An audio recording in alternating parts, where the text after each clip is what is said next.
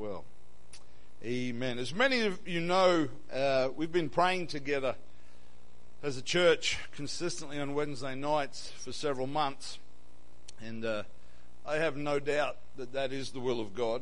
I felt that very clearly from the Lord and still do, and uh, I'm also grateful for the folks that have come to me and, and reinforced that conviction by what they felt from the Spirit of the Lord as well.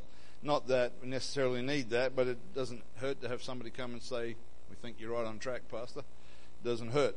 But um, the reports that I have received from our ladies' prayer meetings, obviously not attending, as well as my observations from our men's prayer meetings, are reflecting to me that God is calling us to prayer and that He is meeting with us powerfully when we do. And uh, at our last men's prayer night a week or two back, Brother Peter spoke to us and challenged us about prayer, and uh, I don't know about the other men that were there, but I thought what he had to say was excellent. And it also confirmed for me the direction that I believe the Lord has given me for this morning. Now, I've known what I was going to teach for several weeks, but with being absent as well as having visiting ministry, it hasn't really come about until today. That's, that's how it works. That's okay. I'm glad for visiting ministry. Amen.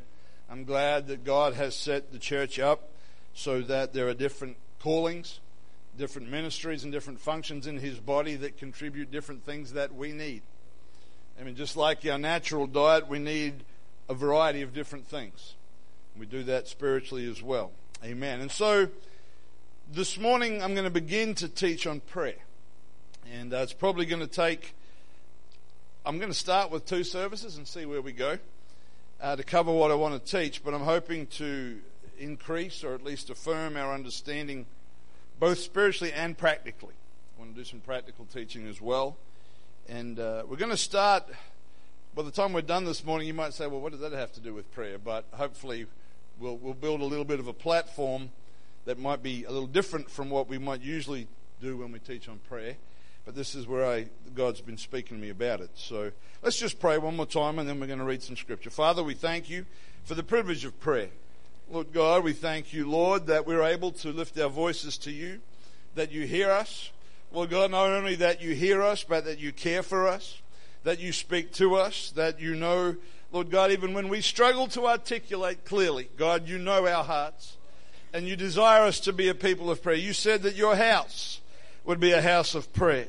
But Lord, we also know that prayer needs to be much beyond this house and be in our own houses, Lord God, we pray.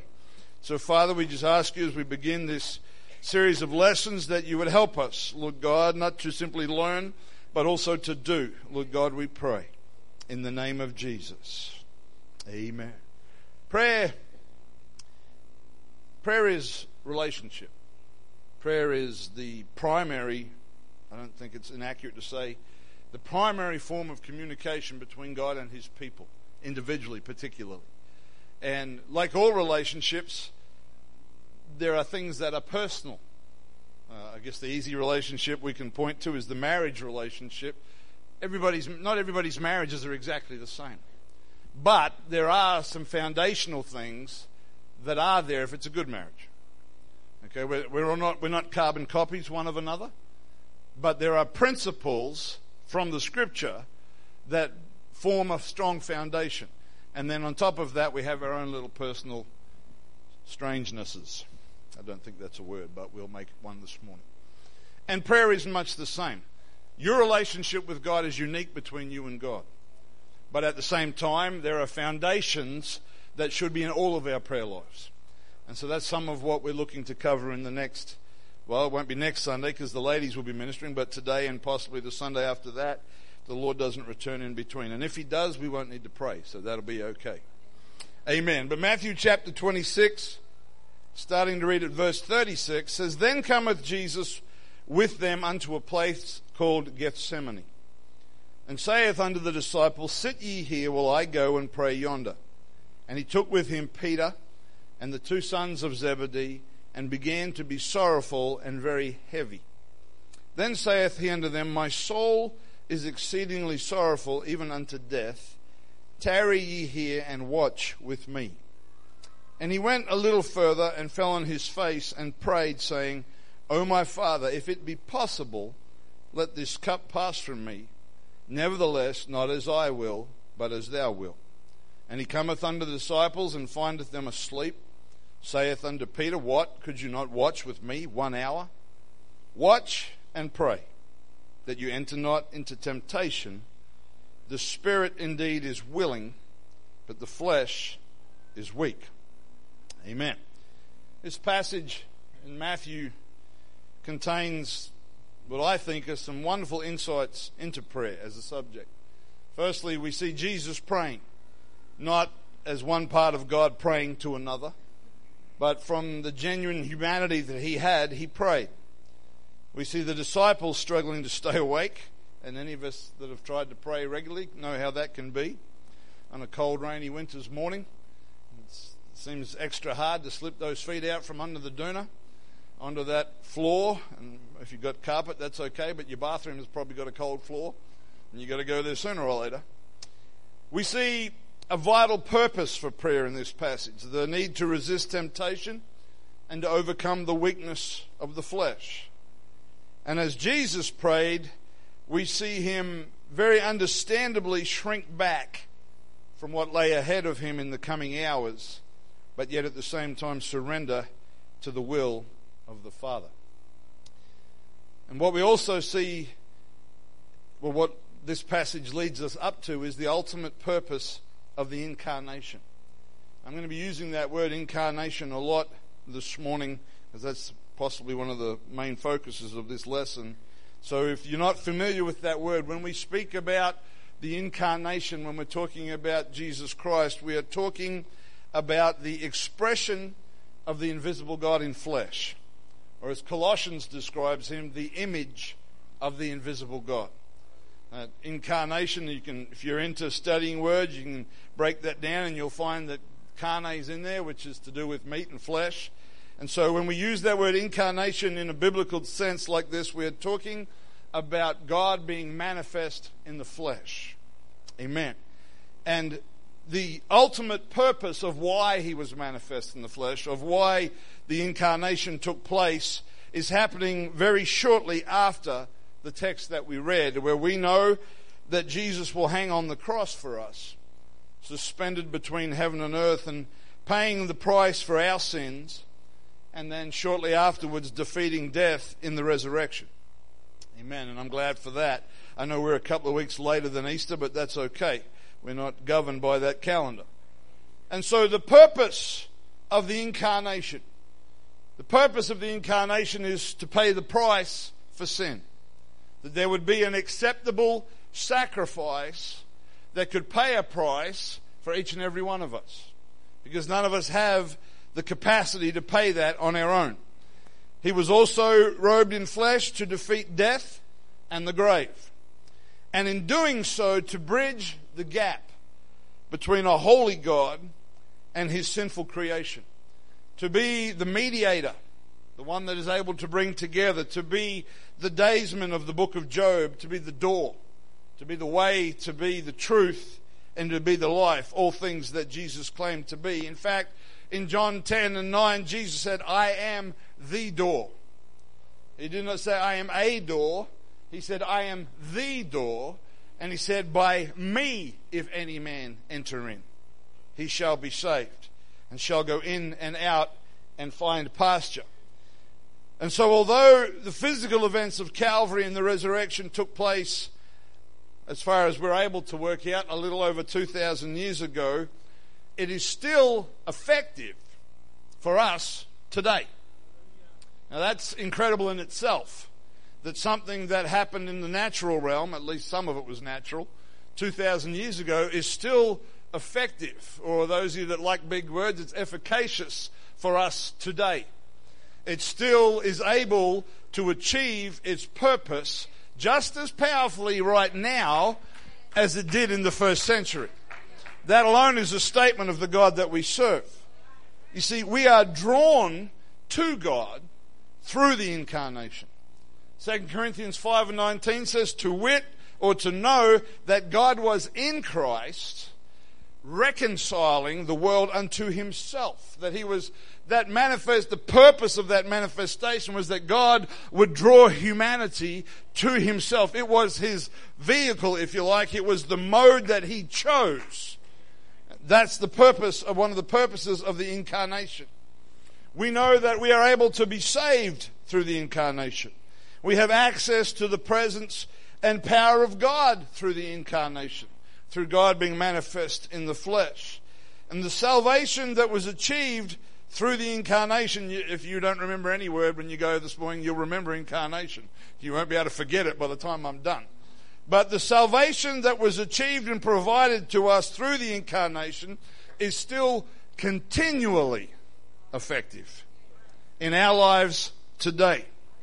Amen. It is continually effective. It's important we understand that, because many of us can look back to a point and a place in time in our past where we can say, that's when I repented of my sins for the first time. That's when I was baptized in Jesus' name and had those sins washed away. And that's when I was filled with the Holy Ghost. And all of that is made possible via the incarnation. But that's, I mean, even if, even if you were born again last week, that's past tense. But the effectiveness of the incarnation is still present tense, even if you were born again many years ago. Amen. You need it in the present tense. John wrote in his first epistle, and he said, "My little children, these things write I unto you, that you sin not. And if any man sin, we have an advocate with the Father, Jesus Christ the righteous." John said we have an advocate. He did not say we had an advocate. It's present tense. It's something that even though I was baptized thirty-odd years ago, he is my advocate today. April twenty-second, I think it is, two thousand eighteen, he is still my advocate today. Even though I first repented many years ago and have practiced that repenting many times since, he is still my advocate. Amen. John said, don't sin. That's what he was saying. He said, these things I write unto you that you sin not. He said, don't sin. He said, but if you do sin, he said, we have an advocate, we have a mediator, we have a representative, we have somebody working on our behalf. Amen. So the salvation that came through the incarnation was effective when you and I first responded to the gospel, but it is still effective right now. And a, a reasonably significant part of my responsibility as a pastor is to tell you the same things that John said. Don't sin. But if you do, we still have an advocate. We still have somebody in the present tense. We have an avenue where we can find forgiveness. Amen. Now, I could spend a l- I could probably spend three or four weeks just on this lesson, but I want to move on to prayer in a little while. But Jesus is spoken of in the Scripture in several places as being on the right hand of God. Sometimes it says he was sitting there, sometimes it said he was standing there. You can look into all of what that may mean at another time. But this expression that Jesus is on the right hand of God has been misused by some to portray a young man next to an old man on a throne. So he, Jesus, is the, the image that some people have in their minds is that there's this old Father Time-like figure that they think represents God with a big old hipster beard down to his belly button, and a young man on the right-hand side.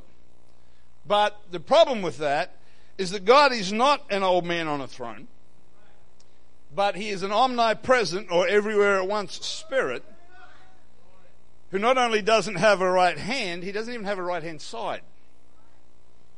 So the language is telling us something greater than simply there's the left and there's the right, because we know that it is an expression that communicates a position of power and authority. The psalmist said in the Old Testament, Psalm ninety-eight and one, he said, "O sing unto the Lord a new song, for he has done marvelous things. His right hand and his holy arm have gotten him the victory." That's not a statement that God has one strong hand and one weak hand, or one holy arm and one not so holy arm, but it's an expression of God's power and God's glory. He's not imbalanced in the left and right hand side, but when it speaks of his right hand and his holy arm, it's talking about the power and the demonstration of that power of the Lord. And so when it speaks about Jesus, after he has ascended into heaven, being on the right hand of God, it is an image that is communicated to us that declares power and authority. Now, many of you understand that, but it's not only talking about that he possesses that power and authority, but because it's speaking about him being in the right hand of God, it's speaking of the fact that that power and authority is available to transform our lives because of the incarnation. That's why it acknowledges that he is there in that position, because he was incarnate to provide salvation for us.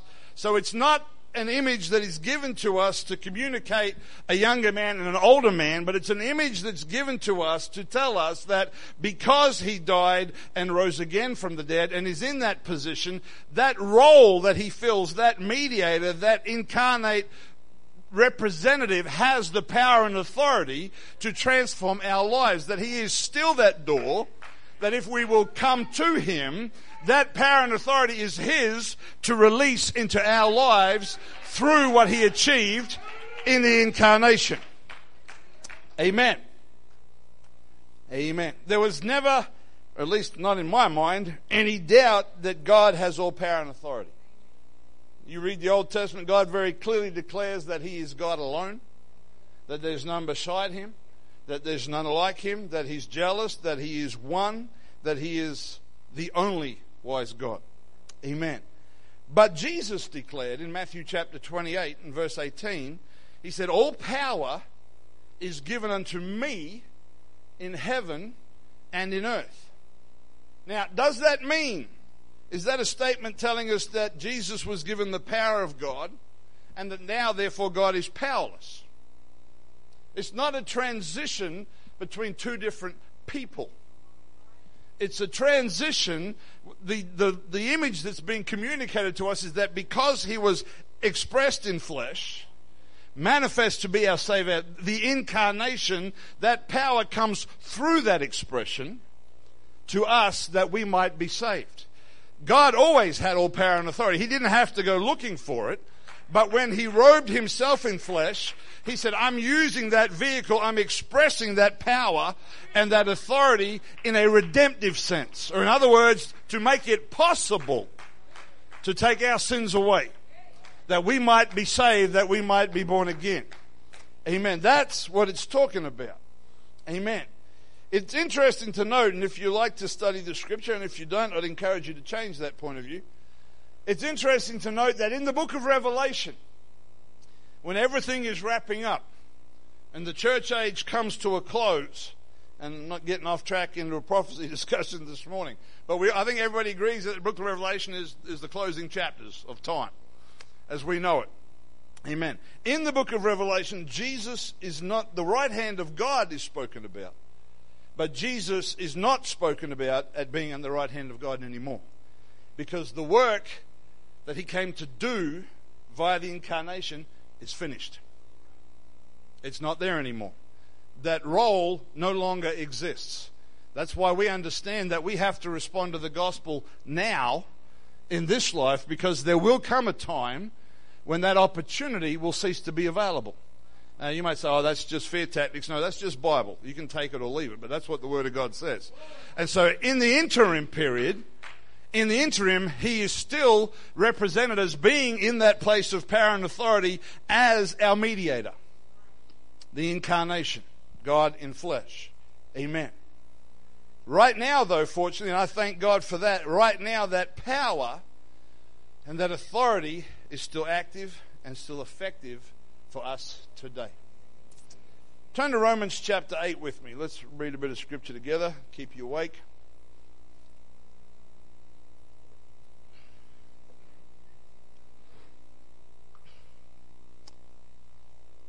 There are some things in this lesson I may just state and not necessarily explain thoroughly. If you want me to do that a little more thoroughly, please come and see me.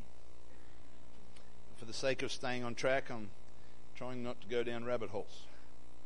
Romans chapter eight and verse thirty-four. It says, "Who is he that condemneth?"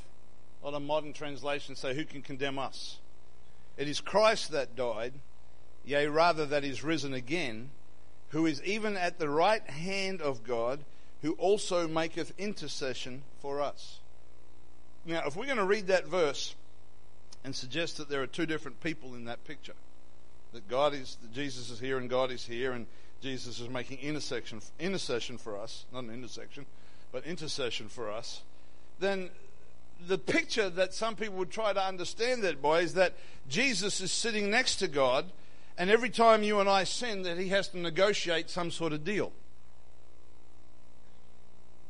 That, you know, that every time, you know, you know, I don't think there are days and stuff in heaven, but just for the sake of our understanding, every morning Jesus comes into the office with a clipboard, and the Lord says, "Okay, what are we dealing with today?" And Jesus says, "Okay, I've got Brother Miles is down here for a, a violation." And the Lord says, "What's he done this time?" "Oh, it's a one thirty-seven A. "A one thirty-seven A again? How many times do we have to deal with that?" And they, they work it out, and Jesus pays the price, and and he goes through that list, and oh, oh so it's, uh, Brother Rowan, what's he done? Oh, he's, uh, you know, that's not the picture. But the picture that's been communicated when it says that Christ died and rose again and is at the right hand of God making intercession for us means that the purpose of the incarnation is still active and effective. He's not in some ongoing eternal negotiation with God the Father, but rather what he came to do still works now. So that when I make a mistake, I can come to him, I can confess my sin, I can repent, and the function of the incarnation and the death, burial, and resurrection is still happening and it's still operational. Otherwise, Jesus has this eternal job description of constantly negotiating for sinful humanity. But he did it once, the Bible says. He died once and made it possible, and that door that he said he was, he opened for humanity. And as long as we are in what sometimes we call the church age, we have the opportunity to respond to the gospel, he's still functioning as that intercessor. Not two different people, but the power and the authority that he made possible is still available to us. Amen. Bless the Lord. It's showing us that what was achieved through the incarnation, the death, burial, resurrection of Jesus Christ is still active and effective right now. Thank God that it is. I thank God that when I go to him, forgiveness is still there. That like John said, "My little children, I write these things that you sin not. But if you sin," we have an advocate. We have somebody who can take care of that. Amen. It's in the present tense. It's still happening. We undervalue, I think, sometimes what was accomplished through the incarnation, when we only reduce it to saying when we were born again. Amen. We'll get onto that a little bit more in a moment. Amen. We often say that the gospel, in a, I guess in a simple term, is the death, burial, and resurrection of Jesus Christ, and we acknowledge what that did accomplish. We do. And the provision of the gospel, or it becoming available to us, was through that death, burial, and resurrection. And our part in that, our ability to accept, to apprehend, to take hold of the gospel, comes when by faith we are born again of the water and the Spirit. That's how we take a hold of what was made available to us. And as many of you know, there's a beautiful pattern in that, because Jesus died, he was buried, and he rose again. And the new birth includes the components of repentance, which is dying out to our old life, which is saying, I know I'm a sinner, I know I'm dead in my sins, and turning away from those things. Being buried with him in baptism, the Bible says. And when we receive the Holy Ghost, there's that new life that matches up with him being resurrected from the dead. There's that wonderful parallel that is there. And in the coming lessons, we'll probably break that down a little bit more. But when we obey the gospel by faith, and we're born again through our own death, burial, and resurrection, again, the type thereof, it brings us into a relationship with God. This is important. because it makes, the Bible calls us that when we, it says in Romans eight, I believe it is, that when we are filled with the Spirit, it is the Spirit of adoption. And that Spirit causes us to recognize our Heavenly Father. We become His children. Another place, I think in Corinthians, it says that when we separate ourselves from ungodliness and sinfulness, He will receive us, He will be our Father, and we will be His children. That's God's desire, to have relationship with His humanity. And so when we come into that relationship, it opens a means of communication with God that we previously did not have. You ever, ever stayed in a hotel or a motel somewhere, and in the middle of the lounge room, there's an, there's another door that's locked? Ever stayed in a hotel like that? And if you're a kid, when I was a kid, you go, I wonder where this door goes. You know, it's locked, so therefore there must be something really exciting on the other side of that door. But if you ever, in some hotels, if you manage to get that door open, what's behind it? Another door. And it's locked as well, which is really discouraging. But what is that setup is so that if you want to, if you want to book both hotel rooms, you can open both doors and turn that into a joint situation. Parents in one side maybe, kids in the other, grandparents, grandkids, whatever your configuration is. But for that to happen, both doors have to be opened. This is what happens when we become His children. Revelation says, and I, I think Sister Emma preached about it last Sunday, Jesus said, I stand at the door and I knock. You see, when He was incarnate, when He was manifest in flesh, He opened the door on His side. And He said, if you have faith, you can put your hand on the door handle on the other side and open the other side. He said, if any man will hear my voice and open the door, I will come in. And He said, we will sup together. We will fellowship together. He said, I'm standing here knocking. If you'll open, we will have relationship. Amen. I believe, I do believe, just to clarify, that when people cry out to God before they are born again, He hears their prayers. I do believe that. Otherwise, I mean, all of us cried out to Him at some point for the first time. He does hear our prayers, but it's not in the same way as when you enter into a relationship with God. That changes what happens in that communication and in that relationship. Amen. And because of the incarnation, there's that word again. Because of the incarnation, and Hebrews will help you to understand some of this if you read it, we are His brethren in the flesh. Hebrews says He's not ashamed to call us His brethren. What that means was, we, it doesn't mean that, you know, we have Christmas together and stuff, but it means that we share humanity. Because of the incarnation, we are His brethren in the flesh, but we are His children in the Spirit. We are the sons of God. And that's, it's not masculine, ladies, so don't get upset. I'm happy, you know, as I've often said, if the ladies are happy to be the sons of God, we men should be happy to be in the bride of Christ. That should be okay. You get these feminists that like to take all the masculine references out of the Scripture and their reference to God, but they have no problem leaving there and their references to the devil. That's another subject altogether. Amen. How do I get onto that? Bless the Lord. So because of the incarnation, we are His brethren in humanity and His children in the Spirit. Something awesome that is also a part of the incarnation, or God becoming flesh, is that it gives us a high priest. Now, this is important from the Old Testament, because a high priest not only acts on our behalf, but he also shares in our human experiences and is touched, or he's affected by the feeling the New King James, or the King James calls it infirmities, we'd better understand as weaknesses. So he is affected by our weaknesses because he has shared, at least to a point, our condition. He was never sinful, but he came in the likeness of sinful flesh. Amen. And so we've got to be careful, as I mentioned before, that we don't make the mistake of thinking that this parallel, the death, burial, and resurrection, is only applicable to when we're born again. Because it's not. It's applicable in an ongoing relationship with our Lord. Amen. And as long as we are in these flawed bodies, with this flawed nature, the access that he provided through the incarnation is something that we need every single day. Him being in the place of power and authority as my mediator, as my advocate. I need that every single day, not just when I was born again. Amen.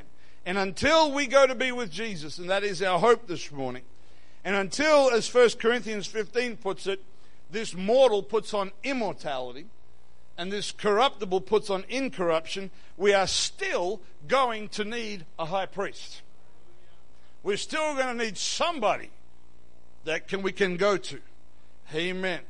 So what was and what still is provided by the incarnation of Jesus Christ applies not only to our being born again, but also to our praying. And this is where we want to get to, and this is where we'll finish up shortly. Amen. And then we'll get back into it in a week or so. Amen.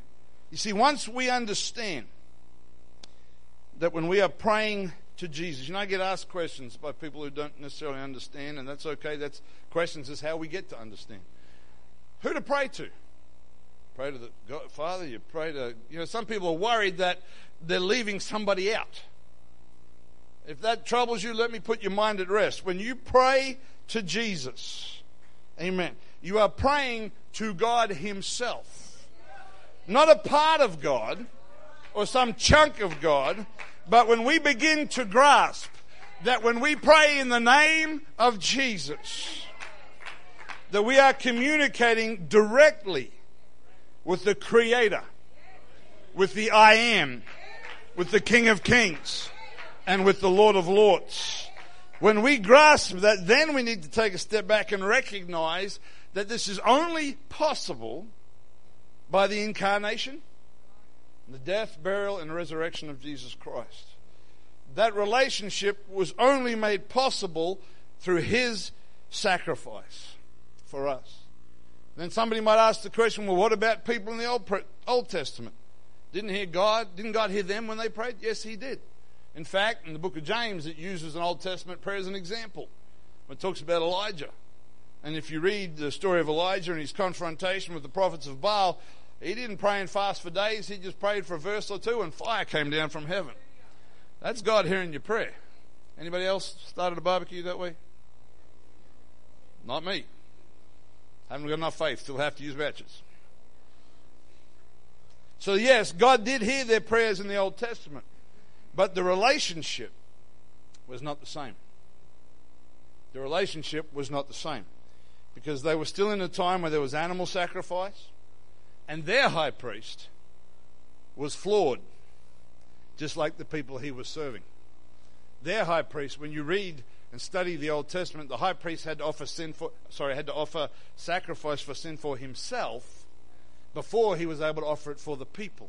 And that was God's plan, but it was only an example and a shadow, because He knew that when He came, He would be sinless, and that there would be no need for Him to have a sacrifice for sin, but rather He would become the sacrifice for sin. Amen. It was different. I'll give you an understanding of why it was different. In First Peter chapter one, let's read it. First Peter chapter one.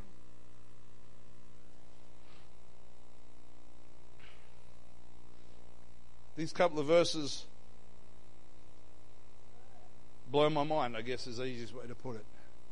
They ought to make you, when you understand what these couple of verses say, it ought to give you a gratitude and a desire to worship God. First Peter chapter one and verse ten says, of which salvation, talking about our salvation, of which salvation, First Peter one and ten, the prophets have inquired and searched diligently who prophesied of the grace that should come to you. Breaking that down into more simple English simply means as God moved upon those Old Testament prophets to write about the things that you and I would experience, not comprehending all of it, but writing it as they were moved by the Spirit of God, it says they inquired and searched diligently. And verse eleven says, searching what or what manner of time the Spirit of God which was in them did signify when it testified beforehand the sufferings of Christ and the glory that should follow.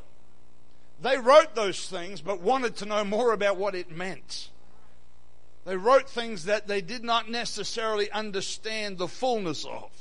What would it be like for an Old Testament prophet to be there on that day when the church is called home, Old Testament and New Testament, and for them to be able to understand the fulfillment of everything that they wrote.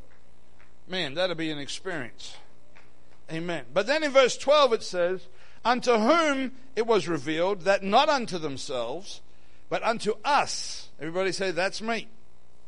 They did minister the things which are now reported unto you by them that have preached the gospel to you with the Holy Ghost sent down from heaven.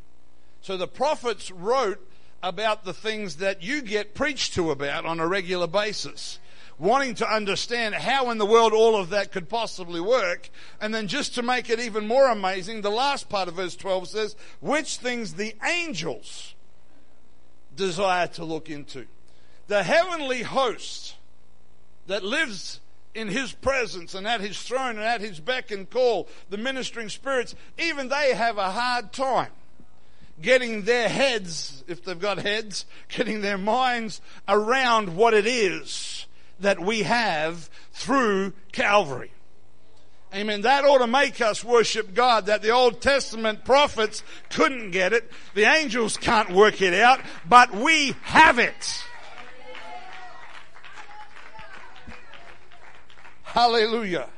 And what Jesus achieved by coming in flesh and dying for us, the relationship that you and I can have right now is something the prophets couldn't grasp, and neither could the angels.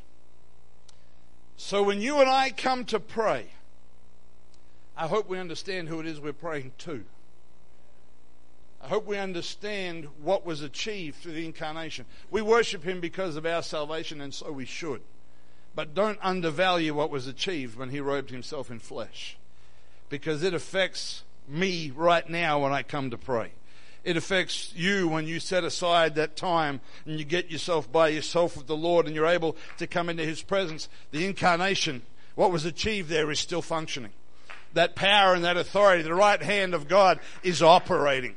It's it's still, it's working, it's doing what it was purposed to do. And when we say in Jesus' name, when we pray in Jesus' name, we are confessing the identity of the one that Paul said to Timothy, now unto the King, eternal, immortal, invisible, the only wise God, be honor and glory forever and ever. Amen. He wasn't talking about somebody else, but he was talking about Jesus Christ. And he said, Timothy, He's the one that gets the praise and the glory. Amen. And when we try to use our words to express His majesty, His wonder and His glory, even the most eloquent and articulate speakers in the world can't even come close to describing it. But because of the incarnation, because He came, our God, the one that we pray to, the Creator, the I Am, the only wise God, and all of those things, is able to relate to us, to have mercy and compassion upon us, because He has been with us. That's the power of the incarnation, not just the salvation of your soul. But right now, when I go to Him in prayer and I'm struggling and I'm having a, He understands. Because He's not afar off. But He walked where we walk. Maybe not literally in our nation, but in our humanity. He experienced what we experienced. Amen. We're going to address some more practical aspects of prayer in the coming lessons. But I wanted to just lay a foundation of understanding this morning that what He accomplished through His death, burial and resurrection, by being made a little lower, by coming in the form of a servant and making Himself of no reputation. What He accomplished, it's not just about my I mean, our salvation is incredible. To be saved from our sins and have a promise of heaven is an amazing thing and worth everything we have. But more than that, right now, today, when we're in this place, what you feel in this house is because of the incarnation. It's because He came and walked among us and dwelt with us. And it is still working on our behalf. Amen. Amen. Sister Veronica, if you want to go and get your little girl, my wife, if you want to get ready, we'll baptize them shortly. The psalmist said this, coming to a close. Psalm sixteen eleven. You've got to remember, a lot of the Old Testament, when they wrote stuff, they experienced some of it, but some of it was prophetic. He said, "Thou wilt show me the path of life." He said, "In thy presence is fullness of joy, and at thy right hand there are pleasures forevermore." I don't think David understood really what he was saying when he wrote those words, because the scripture would describe Jesus as both the root and the offspring. That's where David's family came from, and he came from David's family. He is the manifestation of God in flesh, that demonstration of the right hand, the power and the authority of Jesus Christ. Amen. Stand with me if you would this morning.